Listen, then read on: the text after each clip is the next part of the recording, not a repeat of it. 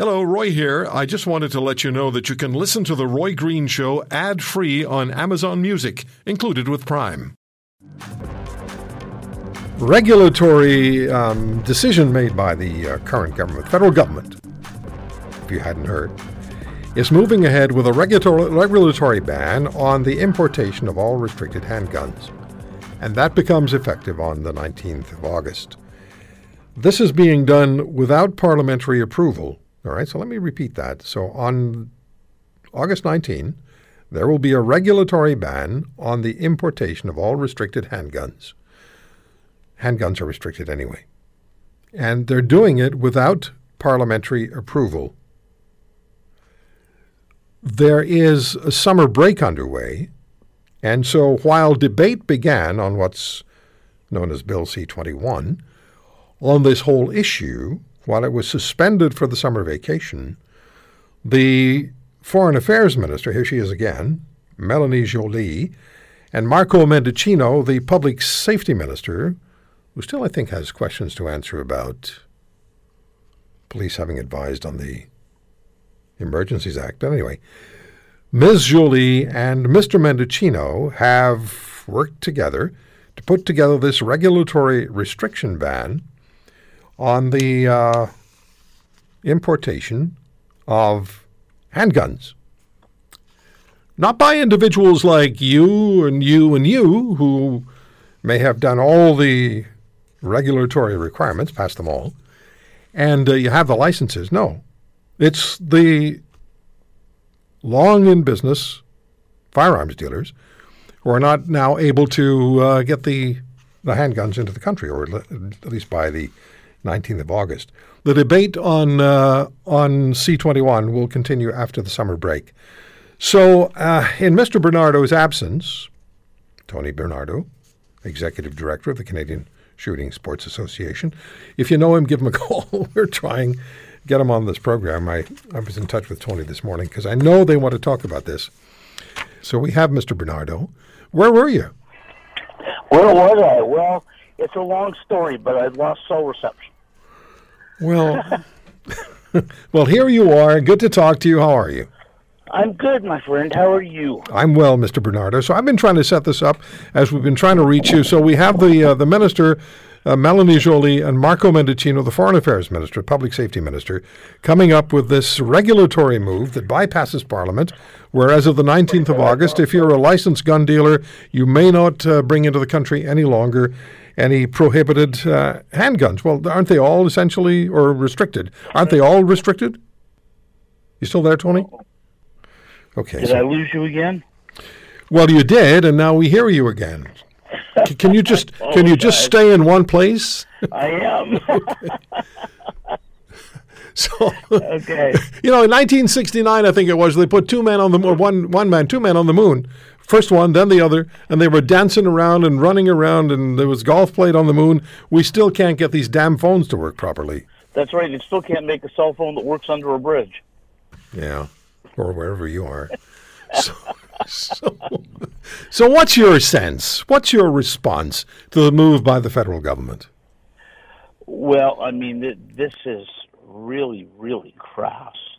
The reason that they did this was because back when the liberals drafted the Firearms Act, they put a safeguard into the Firearms Act that would not permit regulation to be used frivolously. So any regulation submitted into the Firearms Act has to sit before Parliament for 30 days so Parliament can examine the regulation. Well, what they've done is they took the regulation and put it through from the Foreign Affairs people on the import-export branch. And, and that way it doesn't have to sit before the House of Commons because the original regulation they did, which would prohibit the sale, uh, that regulation is not going to clear the House of Commons until the beginning of October because of the number of sitting days. So what they figured out was how to do an end run on their own legislation. This is legislation that the previous Liberal government had come up with. So, what I don't understand is what's the emergency? Because the bill is still going to be debated after the summer break, as you pointed yep. out. Um, it's not going to disappear, but suddenly we have two ministers who are passing a regulatory move, um, which we've just uh, described, and uh, and and it worries me. It just fundamentally, it concerns me when Parliament is bypassed for whatever reason. Well, I mean, fundamentally, it worries. It should worry all Canadians. I mean, that's what the safeguards of Parliament are for, so that this stuff is not used frivolously. They they they did the provision in the Firearms Act, that 30-day provision, so that things couldn't be done on a whim. They had to be given that sober second thought. Yeah. And now they've completely bypassed. And, and as you say, what's the rush? Like, We're talking weeks. happening. We're talking weeks. We're talking weeks. We're also talking about the fact that just a few years ago they quote banned all of their so-called assault weapons, and everybody still has them. They haven't collected a single one, and it's been a couple of years now. Why are they doing this? Do you think? Oh, votes, of course. You know why? Why do they breathe air? So, so you, you do you think that this is a move that's going to be popular with a significant majority of people in this country? Uh, I think it might be popular with a significant majority of liberal voters uh, because most of them really don't recognize what the real situation is vis-a-vis legal firearms ownership in, in Canada. And, and so they're fed this constant diet of uh, fear and how we're going to safeguard our streets by cracking down, cracking down on people who didn't break the law in the first place. Otherwise, they wouldn't have firearms licenses. It's not But going to do anything. It's not going to do anything, Tony, to stop the importation of illegal handguns. It's not designed to. It's not designed to. It's designed to be a really, really good-looking, feel-good piece of legislation they can trot out for their voters. That do you smell an election in the air, Roy? Oh yeah, oh yeah, no question. Yeah, me too. So tell me this uh, final question for you: How many registered firearms owners are there in this country? There are 2.2 million registered firearms owners in the country.